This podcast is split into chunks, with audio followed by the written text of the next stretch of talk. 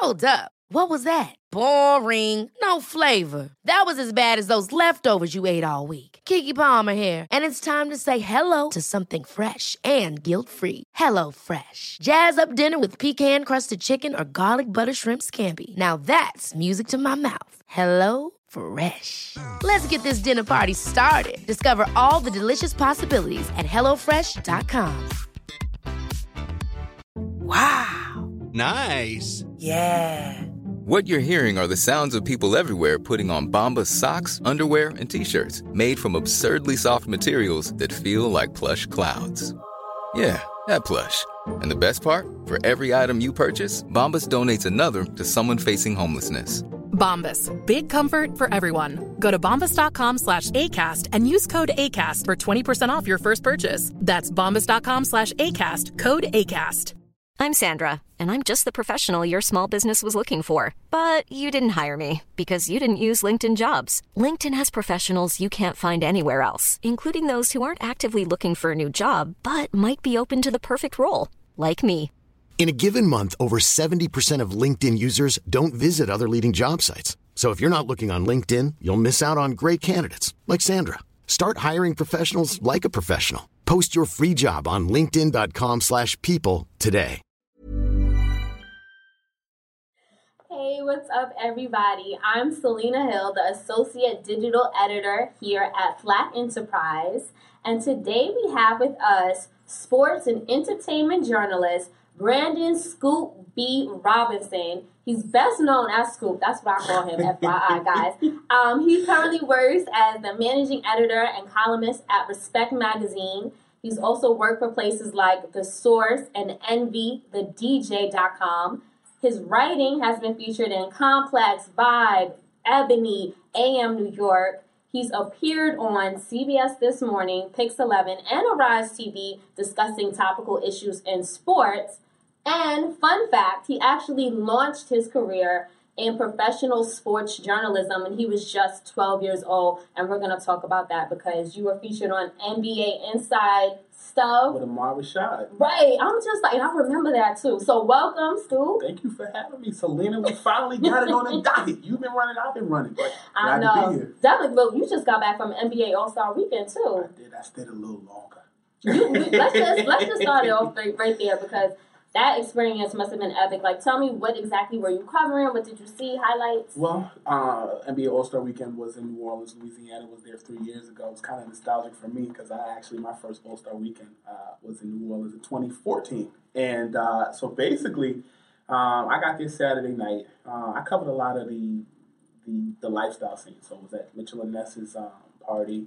Uh, Mitchell and the, the, throwback jersey company, nostalgia company, was there. Uh, DJ Clark Kent, Jay Z's DJ, was there. Um, he produced Reasonable Doubt. Then uh, Mike Phillips, he's the jazz musician on, on Hidden Beach Records out in Philly. He was there. Um, Mannie Fresh, Cash Money uh, DJ, he was there.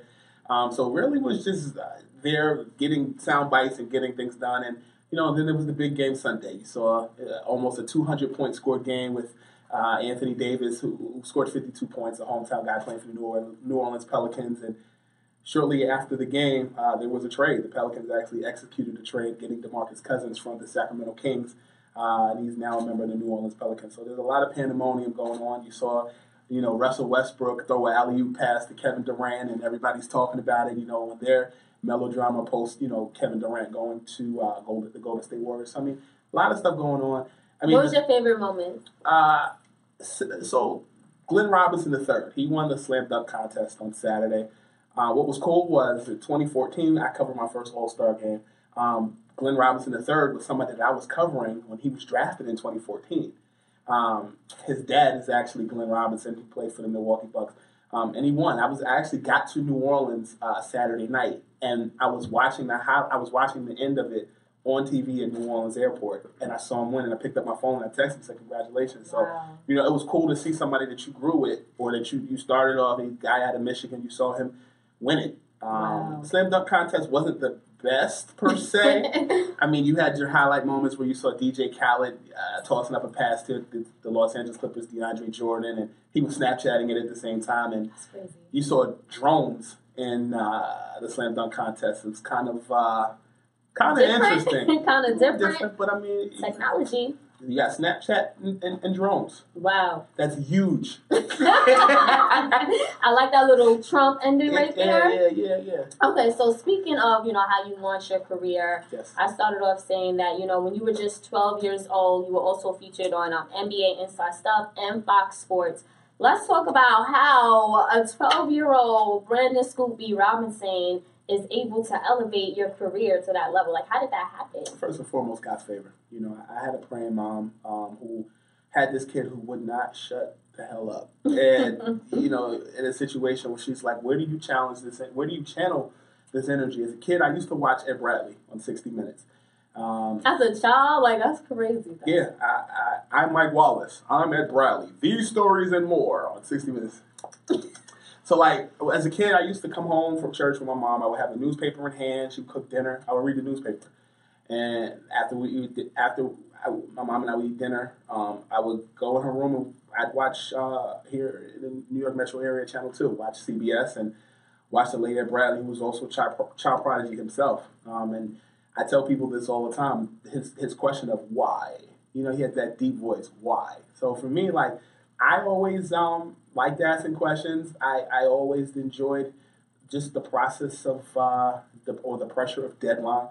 And what, what ended up happening was uh, my mom's friend, her name is Alicia Robinson. Um, she had told my mom about this audition at Chelsea Pier, Manhattan, and they were looking for kids to be uh, personalities uh, for a uh, local access station called 1660 AM Oswald Radio. They taped out in uh, Jersey City at the Liberty Science Center. And what happened was they were looking for about eight kids to be personalities. And so there were hundreds of kids that were there. I auditioned. I got I nabbed the first the first um the first call. Second call was uh, at Dangerfields Comedy Club in Manhattan, and I knocked it out the park. So what happened was they had me and a few other kids um, be, be personalities. So we were doing like commercials for like Crash Dummies. You remember the Crash Dummies? Yes, So I do. we You weren't the crash dummy. no. Okay. So what happened was we ended up doing the we did like a, a, crash dummy commercial. Then around that same time, the Nets they were going through a rebranding period where this is when they were still in New Jersey. They had the logo. They had the first draft pick in '97, Keith Van Horn. Um, you know, they had John Calipari, who's now the University of Kentucky head coach, and they were really just trying to revamp their whole their whole look. So they had a kids radio show, um, and they were looking for a kid who you know knew about basketball, who you know was personable, et cetera, et cetera. to- You know, so So you already studying the craft at this age too. So it seems like a perfect. studying the craft, but also being in the right situation as a kid. This is Black Enterprise, so you know my my family they, they were are entrepreneurs. They owned they were only black owned Athlete's Foot um, in New York State. They owned an Athlete's Foot sneaker store on 125th Street, Lenox Ave. On that, and also another store, shoe store called Men's Walkers. And what happened was, growing up, I used to see athletes coming in and out of the sneaker store all the time. So like, I used to see Dominique Wilkins as a kid, Mike Tyson, Hakeem Olajuwon, just that practice of being around athletes and stuff. And I just was obsessed with basketball. My, my stepfather, he's from Chicago, and I fell in love with basketball in '91. The Bulls won their first championship in '91, so I see this guy named Michael Jordan. I'm like, yo, he's dope. And so it was a situation where all those things combined: Ed Bradley, journalism, Michael Jordan, basketball. Then I played a little basketball when I was younger. My uncle was commissioner of parks in New York City for uh, citywide basketball in Riverbank State Park, and he also played at Riverside Church. So just the interest in basketball was, was always there. Plus, I'm tall and I look I'm black and I look like them. So it, it's a it's an That helps. a little bit. Stevie Wonder can see that, but you know, at the end of the day, it, it was it was it was favor. It was right place, right time, and you know, I, the rest is history. Wow, and that's quite a history. But it seems like all those pieces were definitely put into place, and you know, thanks be to God, you Sure. it elevated your career. Okay, so now I want to talk about you know, fast forward to now. Okay. I understand that you also used to co-host a weekly sports and journalist, I mean, entertainment uh, sports show at CBS Radio, and you had guests on there like DJ Khaled, Mark Cuban, Dr. Ben Carson, right? So this was a podcast. Mhm. And nowadays you see everybody either has a podcast or they're trying to start a podcast. And this podcast that you were doing for some time um, before you launched your own seemed to be doing really, really well. You had all these high profile celebrities. So I want to ask you, how did you, you know, what advice would you give to others looking to start a podcast? And how in the world did you start booking people like DJ Khaled for your Major key. So to answer your first question, Brown and Scoop co-hosted with uh, Jake Brown, um, and I was also a contributor at CBS local sports and CBS Sports Radio. Um, basically, we had an idea where we did. He had a show previously called Brown and Troupe. Troupe rhymes with Scoop, and Ben Troupe, a former NFL tight end. Um, he and, and Jake had a show, and you know it, it did all right. But he wanted Jake wanted to go to the next level, so uh, he and I went to Hofstra. Uh, next level, matter of, of, of, basically during my time at the Source magazine, um, and during my time, I was a contributor to uh, MaxPreps.com. MaxPreps.com. While I was there, I, I, developed relationships with the Cleveland Cavaliers and Kyrie Irving, uh, Jabril Peppers, who uh, was a standout at the University of Michigan. He'll be in the NFL draft this spring. Um, basically, what I did between those two those two entities, between Max Preps and the Source magazine, was basically take my writing to audio and video. So a lot of those relationships I had, they were pre-existing, even back to when I was a kid. So the, the, the key is the major key uh, as you secure your bag is that you develop those relationships. You, you you make yourself memorable. I think a lot of times people just want to be on the scene with a camera, a video, uh, camera, and a microphone. But what makes you memorable? What makes you stand out? And I think you know again, the God's favorite part is so important, but I think do, actually doing the work. Definitely. I, to be honest with you, I think at this point with podcasts, in my opinion, yes. I think it, they're very oversaturated. So, so you know, just really quickly before we move on, would you even advise people to start a podcast? Yes. So you say start it, but how do you make it different if it's oversaturated? Um, I think you make it different because you get the blogs to talk about you. So I think True. that if you're a journalist and you're, you're coming in, the biggest the bigger biggest portion of it to get listens is make sure that you're getting your content aggregated from magazines. So you know you find a Selena Hill and other people who are writers, and you and that helps both the, the site that that's, that is housing it as well as the clicks for your personal blog, your, your podcast. And you did that well because your podcast was featured on places like TMZ and other major outlets. So I, I guess basically by it being featured in all of these other mainstream media outlets helped you to get to get gas and continue to, yeah, it, right? It's, it's, it's relationship, like relationships, and yeah. silly stuff like uh, a guy named Roshown McLeod saying that when Michael Jordan scored 48 points on him, he was singing Anita Baker's "Giving You the Best That I Got." so stuff like that, or uh, my guy Samaki Walker who told me that you know Michael Jordan, oh excuse me, that right. Kobe Bryant punched him in the face over hundred dollars. Like stuff like that that goes viral. I mean, you make it sound so easy. It's not that easy. It's not to easy. get celebrities to say something that will go viral. I don't know how you're doing it, but you're doing it. Um, I'm sure. I, I, promise I didn't send a bottle to their house for you.